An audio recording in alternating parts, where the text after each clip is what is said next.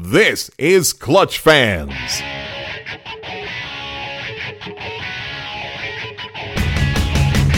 Oh! From the parking lot! The Rockets are going to Boston House. Sweet it is!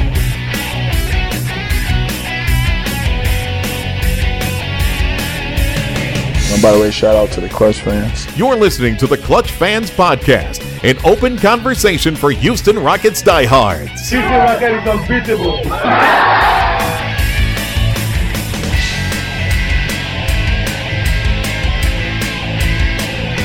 I'm ready to get on Clutch Fans.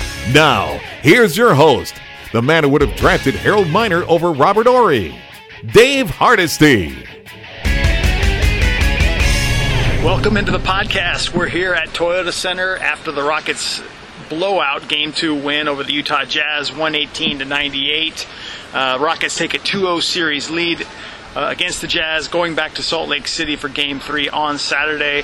I'm here with MK Bauer of Field Level Media. You know him on Twitter at Moisa Kapenda. A great follow, absolutely. Just a wealth of knowledge on all things sports. MK, thanks for being here. And what a game this was. It seemed like there were some differences, but it was a bit of a repeat, and that the Rockets just simply annihilated the Jazz. I think the first thing that comes to mind for me was tweeting, I think, early in the second quarter of Game 1, that if the Jazz continued to play the Rockets defensively the way they were going to lose that game by 20 points because the Rockets weren't going to keep missing open three-pointers, and they ended up winning by 32. Well, the Rockets didn't miss those early three-pointers tonight. They were open. They hit them early. They were up by 20 points late in the third quarter, and they coasted from there. And you and I were kind of talking a lot through the course of the game, and obviously people have been discussing it at great length in terms of what the Jazz are doing defensively against Harden.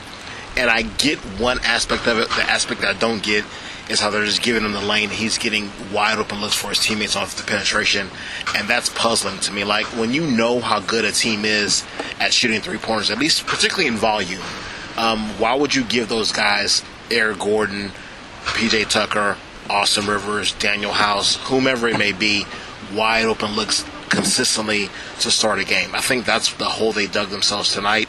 Harden was extraordinary. We'll get into that a little bit later.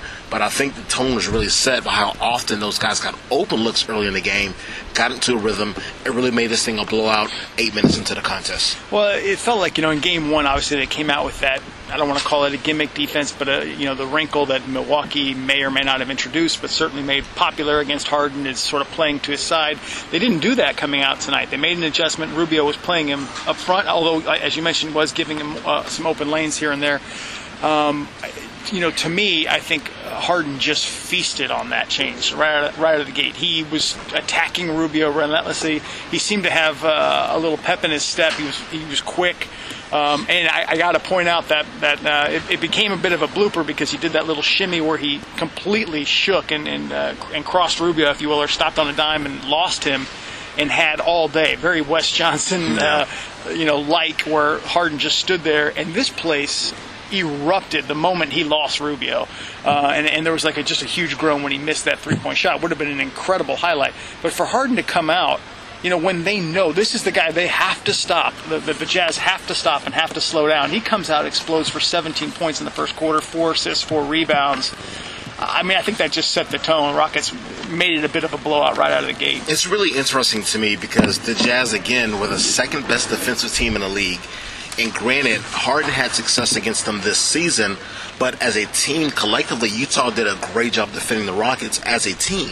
So for them to kind of come into this series and say, we're going to look at this in a completely different way, approach our defense against our arguably the best player, the best scoring player in the league completely differently, it's strange to me. We heard Rubio say tonight post-game that the team hasn't bought in 100% to these defensive adjustments, and I don't get what they're trying to accomplish here. I realized after Game 1, Rubio was kind of patting themselves on the back by saying they held Harden to 29 points on 26 shots, and he only got 3 free throw attempts, and he only made 4 three-pointers, and all these things were kind of going right with the scheme, even though they lost by 32.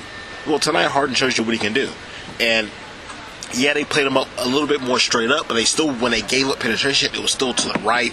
He still found guys. Then when he started making three-pointers, it was over. There's no coming back from his ability to score at will on any team, particularly against a team full of great defenders. Let's not don't get it twisted here. Rubio's a really good individual defender. He really is. Yes. And he had some moments in the second half when he tried to make a run, when you tried to get back into it, where he was picking guys' pockets and starting a fast break. And Harden is doing this against plus defensive players. He's doing this against the second best defensive team in the league this season according to defensive efficiency. That's what makes it remarkable. And they've kind of gone about things in a different way with the hope of slowing Harden. And it's really kind of opened a door for everybody else. Then in turn opening the door again for Harden. It's just a bizarre start to this series for a team that established itself as a great defensive team to kind of approach it differently, and the results haven't been very good at all. You know, obviously all the Rockets have done is taken care of home court, right? This series is not over, and I don't want to make it sound like it is by saying this, although it will sort of imply it. I think the Jazz got a raw deal here. I mean, I don't think the Rockets are a fourth seed. I think they're clearly the second best team in the West. You know, they're up there. They're in the top two. So you can make the argument that it's a 1A and 1B. Exactly. Yeah. That's what I'm trying to say. I mean, they're certainly in the top two. And, you know, they don't deserve it. They could have given, I think, Golden State a run. I don't know if they could have beaten Golden State, but they could have. They would have beaten Denver, in my opinion. They would have beaten OKC. There's a lot of teams in the West that Utah would have beat. This is a horrible matchup for them. I mean, the Rockets, for some reason, as you pointed out, this is a great defensive team in Utah. And the Rockets just dismantled them. I mean, they make their greatest strength, Gobert, a weakness, and they just exploit it over and over again. And, you know, Rubio spoke at the podium again after the game. And he's been great, by the way, at the podium. Terrific. He really has. He's handled himself very well. And he said, look, this is one of the greatest scoring teams of all time, and talking about the Rockets. So there's very little margin of error, and Harden is one of the greatest scorers of all time. He said, look, we're not going to quit. We're not going to give up. We're going to, you know, make adjustments. But he just pointed out that there's very little that they can do. They're going to give up something. They know that. They're going to give up either some open threes here and there. They're going to give Harden some, you know, let him score at times, or they're going to give up some of the lobs. They can't be everywhere at once, and that's the problem. The Rockets have those three main options, or three options with the ball in Harden's basketball, in his hands, that the Jazz can't stop all at once, and that's what makes this series so interesting. It's about matchups. You used the phrase during the game of picking your poison, and I don't know if there's a right answer here, Dave, to be honest with you, but to me, giving up the occasional lob is far less punitive than giving up open three after open three after open three to multiple guys. Again, Tucker started 4 for 4, and all those looks were clean. Gordon had another good night shooting, clean look after clean look. It's one thing to give up a three-pointer when it's a contested shot. Harden's shots were contested by and large. Rubio was right underneath him contesting those shots. That's just a brilliant player making brilliant plays. The other shots were uncontested, open looks, and you got those guys going. You fed their offense because you're trying to let one guy get into the lane and take a contested shot against one of the best shot blockers in the game right now in Rudy Gobert, and Harden has flipped it on him. He's turned the tables on him by saying, I'm not shooting over this guy. I'm going to pass out. You're collapsing in on me to help when he doesn't really need help, and you're leaving our shooters open. That's the issue I have with what they're doing defensively, and that's undermining everything they're trying to accomplish so far in this series. I'm so curious to see what they're going to do in Game 3, because as you referenced, it was a little bit different tonight. They made a slight adjustment to what they did in Game 1. I expect more of an adjustment in Game 3. They can't keep allowing Harden to get into the lane wide open and making really easy passes. We've seen them make audacious passes. We've seen them do great things. These aren't great passes. These are passes that guys who are wide open, and the Jazz can't cover all that ground because they've conceded themselves to not letting Harden beat them. And he beat them both ways tonight, and that was remarkable to watch. Let's talk about Clint Capella for a minute. To quote you during the game, you said Clint's playing his tail off, yeah. And I'm softening that a little bit. I don't think it's a tail. Right. But, you know, he really was fantastic tonight. And you look at the box, and you wouldn't think it was that was the case. 7 points, 10 rebounds. I mean, and he had 3 blocks. I mean, he had a solid game in the box score, but he's had much better. But tonight, he had moments. I honestly thought he had more than 3 blocks, to be honest. I mean, there were a couple series where I thought he had 2 blocks each time. He was all over the place, recovering to help out on defense. And Harden pointed out, you know, after the game, you know, he's got so much confidence. He's gained a lot, and his ability to go out there and guard guards is what really makes the Rockets, great. And I think their defense is shown. But before we jump into the team defense, what did you see out of Clint tonight? The ferocity. And you and I have gone back and forth this year where he's had moments where he hasn't really been that engaged emotionally, and he kind of plays it back a little bit. He's a little bit, I don't want to use the word soft, but passive in certain spots. He wasn't passive tonight. He was getting after it on both ends of the court. The opportunities weren't there for him offensively because the Rockets were 13 for 26 on three-pointers in the first half. That game was over midway through the second half, through the second quarter, over. And it was because they started 13 for 26 by all the things we were discussing earlier about the open shots. So he didn't get those opportunities to score, and he still committed himself to the other end of the court, which is a huge plus for him. The rebounding was terrific. I'm with you. 3 block shots seemed like a low number. He was challenging everything. And when you know you can't get easy dribble penetration as an offensive player, even if you beat your guy off the dribble and you got some guy springing up and challenging every shot at the rim, that deters you from going inside. A. B, the Jazz shot, 21% from threes. So they were kind of screwed either way. They weren't making outside shots. They couldn't get to the rim because of Capella. Capella was the anchor tonight for them defensively they needed to have.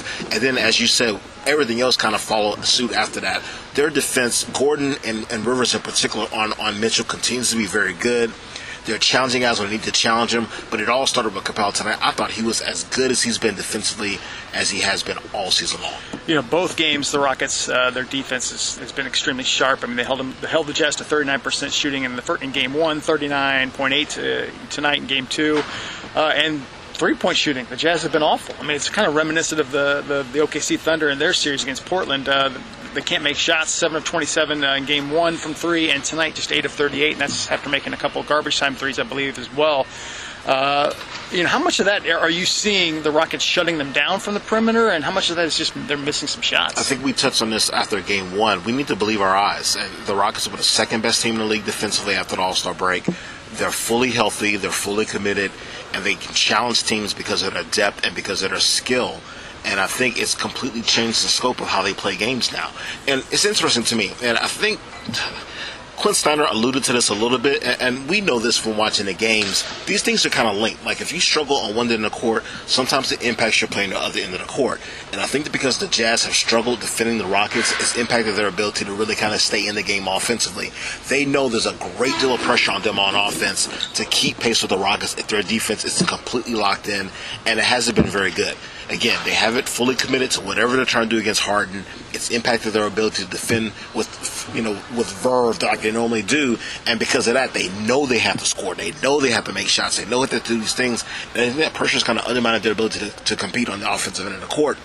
They have to find some sort of balance, some sort of confidence one way or the other to get themselves going. Oh, this is going to be a really short series because the Rockets are feeding into the Jazz's struggle shooting the basketball while playing even better defense, even more committed defense.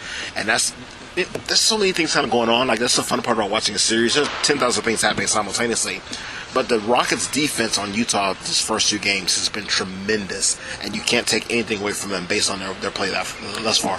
You know, the Rockets, this season, they struggle in the third quarter. It's always been an issue. They come out and blow teams out in the first half, come out in the third quarter a bit flat. They did that again tonight. And that was the first time I think I saw the Jazz have some success with Gobert on the floor. Just for a little bit. I mean, they outscored the Rockets, I think, by 4, maybe 6 points in the second half, if I'm not mistaken. But again, a lot of that was the Rockets, slacking off and playing, maybe losing a little bit of that edge they came out with in the first half. You mentioned the defense on Mitchell. That's been absolutely huge. Tonight, 11 points, 6 assists, 1 rebound. Played 37 minutes. I mean, for the Rockets to limit him to those kind of numbers in that heavy of minutes. This is a guy who really had a huge series last year against the Rockets. Had some breakout games, and the Rockets have done a fantastic job. But I got to point out Joe Ingles as well has done nothing. He has 10 points combined in the first 2 games. Crazy. 2 of 9 from three-point range. They've completely taken him out of this series. This is a guy who in last year's first-round matchup, against OKC was fantastic against Paul George and putting up a lot of big games. And in Game 2, when they played the Rockets last year, he had a big game here in Houston. So they've taken him out of the series as well. And the focus has been with D'Antoni, with Chris Paul, with Harden, what they consistently talk about after this game is their defense, that they're locked in, according to Harden, that things have changed since they've gotten back healthy, since they've made adjustments. And again, like I said, I just feel like it's a bit, almost unfair for Utah. And, had the Rockets maybe made a tweak or two earlier, had Daniel House back earlier, or maybe not had quite the poor offseason that they had this past offseason, maybe they're not in this position right now, but that's neither here nor there at this point. Let's talk a little bit just about Boogie Cousins getting hurt. Do you think that hurts or helps the Rockets? I know we're not there yet as far as those two. I mean, obviously, and I should be clear, obviously we want Boogie to be healthy. Just for, particularly me, Dave. Healthy. Yeah, and you're a huge fan of DeMarcus Cousins. But, I mean, as far as the matchup, it's hard to say, right? I'm curious on yours. And I thought about this, obviously, watching the game the other night. Well, watching half the game and thinking Golden State had it won, and then kind of going to bed and waking up next morning surprised. I can't make up my mind because it was such a slow roll getting him back into the mix and integrating him into what they wanted to do, and he was struggling early so much defensively in pick and rolls. But you see the skill and the talent level, and the game they played here, what they won, the final game of the 4-game season series that Golden State won. Boogie dominated Capella, played terrific basketball here, and you saw everything he could be with this particular team, his passing, his rebounding, just the size and strength that he provides for them on the interior, the skill level, way more so than any other big they have, and you saw the ceiling tonight. But we didn't see enough of that to really get a gauge of how important he is to this team, so honestly, I feel like they'll just roll on without him. They went half the season without him. They played brilliant basketball for 3 years without him. It's pretty much the same core they've had now for the last 3 seasons. I don't think they need DeMarcus Cousins to survive or to thrive. I think they had him as something extra, an asset that they could play in certain situations. Now they won't have that. I think because of who they are and how established they are as a team, I don't think losing him means really that much to them as a collective unit. It means something to me from watching a guy that I really like play, and the intrigue of what he would have been to that team, particularly in a matchup against the Rockets with Capella playing as well as he's played. But honestly, I don't think they're going to miss a beat. I think what they are as a team is already established and set. DeMarcus was just lineup. He was extra. He was gravy and icing on the cake, an extra all-star on a heap of all-stars. I don't think they really feel any dent in their productivity without him in their lineup. Yeah, I agree. It is a tough question. I do think the Rockets are hurt by this. I absolutely admit Boogie was fantastic in that game that the Warriors did win. I believe it was a 2-point win. I think as well Thompson and Curry both hit a lot of threes, and I think DeMarcus had a pretty near flawless game. I believe he hit a few threes as well. Yeah. I feel like the Rockets are always going to be willing to give up the post, the 2-point shots, as long as they're not constant dunks over and over again. They don't want to give up 2 points per possession, obviously. But, they're going to come back and come at you with adding in threes. I think where the Rockets lose out is that defense. By adding Cousins in there, they have that ability to take advantage of him in the pick and roll. I think it's about matchups. Now they're going to be playing Looney more or, Bogut at times. I think it's a different game. You don't want the Warriors going a little bit smaller and faster against the Rockets. I still like the Rockets' chances, but I think before Cousins was going to need to play, ego-wise, and just like all the other superstars there would want to play. They're not going to want to sit out if it's a bad matchup.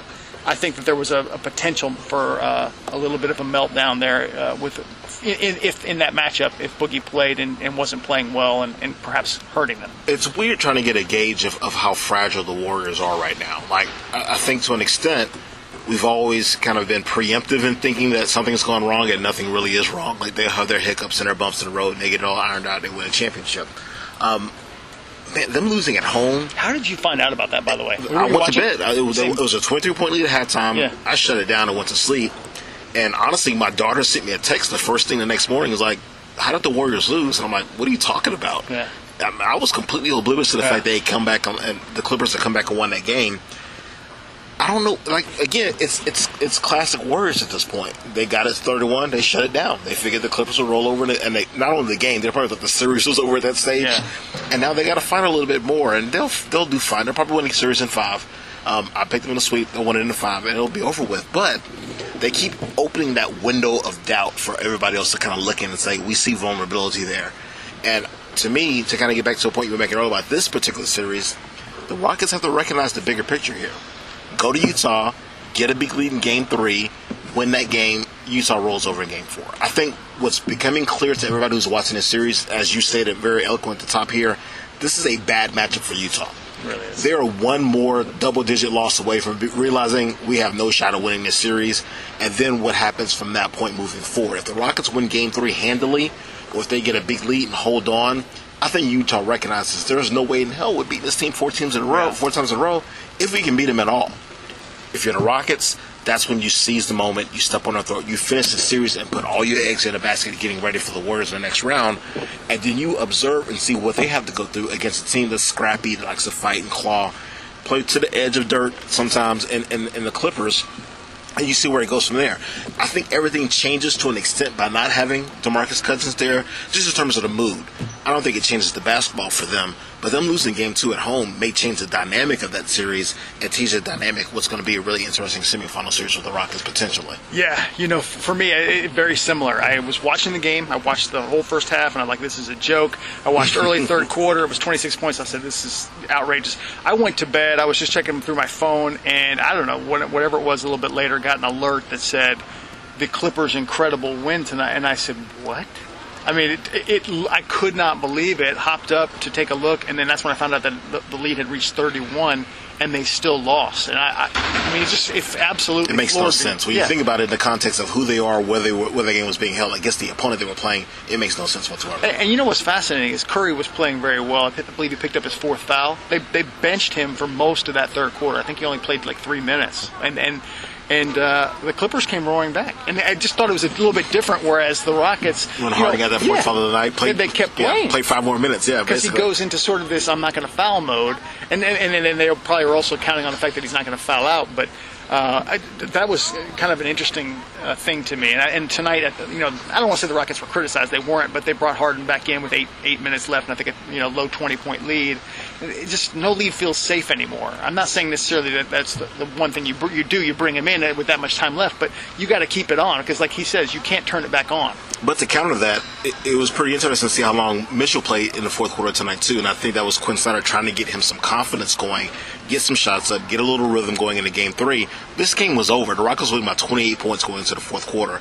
It was weird to see all those starters still in the game midway through the fourth quarter. I'm like, what's going on here? It was clear why Harden was still in the game. I had no idea why Mitchell and Gobert and Ingles were still in this game when it was a 27-point lead for the Rockets in the Sage. Strange things happen in the postseason.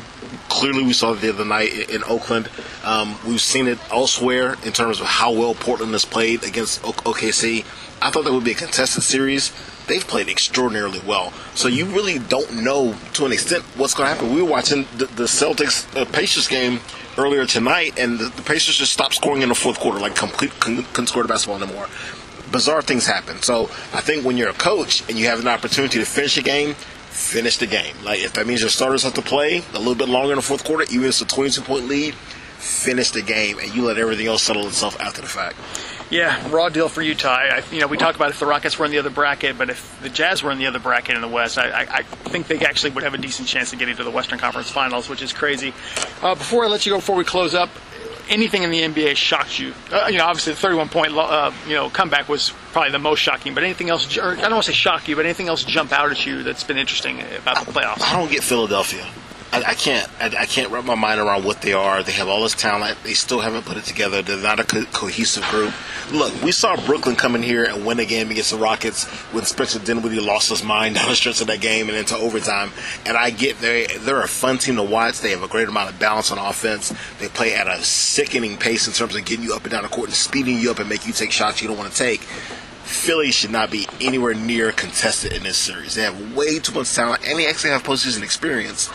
To me, they're the Eastern Conference version of OKC. Like, I just don't know what I'm watching from game to game. No. And it's maddening from an outside perspective, kind of being a low-key fan of what they've put together, and they just play like garbage half the time. Like, how do you have all these great players on one team and you can't figure out a way to win games, or it's a challenge over and over again, or you lose 5 games in a row down the stretch? Like, I don't know what they're doing. And OKC is OKC. Like, it's weird.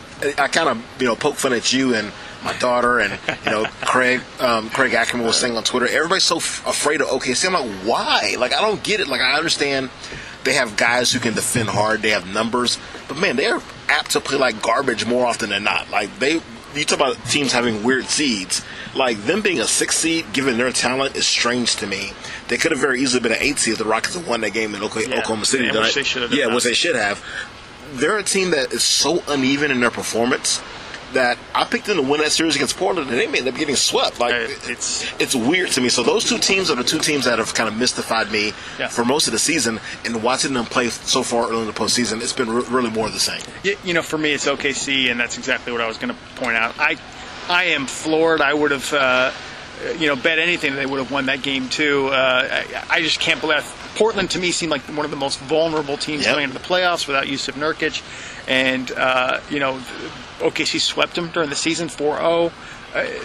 It stuns me. It just they're down 2-0, and I mean, I got to be honest. OKC, I mean, they fascinate me because Russ, as you know, drives me insane. I watch the guy, and he angers me. I mean, I watch him, and I feel like this guy is just like, how does he come away with some of the stuff that he does? But I just also have always felt that this guy is overhyped, that he's just not as good. I mean, I absolutely recognize the athletic greatness, but that he's just not as anywhere near efficient as people have believed him to be, and has sort of been able to dodge a lot of criticism. I will say, up until now, he's getting blasted. He's getting it this year. He is. He really is getting it now. But he's. Just there's been a lot that he's been able to overcome because of some of the triple doubles and some of that stuff, and I just feel like this is a guy who really hasn't developed his game very much in 5, 8 years, whatever it's been. And if I'm OKC, and I know this would never happen because he is the guy who stayed, the guy that everybody loves in OKC, I move Russell Westbrook. I trade him. Now, granted, this is a team who could still go to the Western Conference Finals. Mm-hmm. They may still win the series, which I wouldn't be surprised. But that is the one thing that I would do if I'm that team. And that's tough to do because you've got Paul George and you're there. But I would there's a lot of players. Lillard, I'd take over Westbrook any day of the week. There's just many players. You got to be able to shoot threes in this league, play guard. You got to be able to defend at least somewhat a decent level. And he's been better this year. To me, his strengths don't overcome the weaknesses for a superstar player. I will say this. I'll end on this. I think he's getting his lunch handed to him right now by Damian Lillard. Yeah. And if the series continues this way, even with his defiance, he's going to have some explaining to do, in terms of how much he's been dominated this series by a competent level guard to him, a comparable guard to him. It hasn't been close. I mean, Lillard has been way better. He torched Westbrook in Game 2, and I don't understand, as much as he's done a good job of deflecting criticism because he has such a contentious relationship with the media there in OKC, I think that helps. He's not going to be able to dodge this. If they lose this series in 4 or 5 games, and he continues to play poorly, and Lillard continues to play at an elevated level, there's going to be a lot of talk about where he is at this stage of his career. Because I think you and I have kind of said this in passing. His game's not going to age well because of his athleticism. Yes, exactly. And if we're starting to see the beginning of the end right now in terms of his vulnerability, his efficiency, there's going to be some in-person conversations to be had this offseason with Oklahoma City. Absolutely, and his contract is enormous. That's MK Bauer. You can follow him on Twitter at Moisa Kapenda. Always love having you on the podcast, MK, and we'll be back here for either Game 5 or the first, maybe it won't be Game 1 of the next round series. It'll probably be Game 3, most likely, of the second round series, if that's where it comes to. But otherwise, we'll be back here for Game 5. Thanks again for doing this. Thank you, Dave.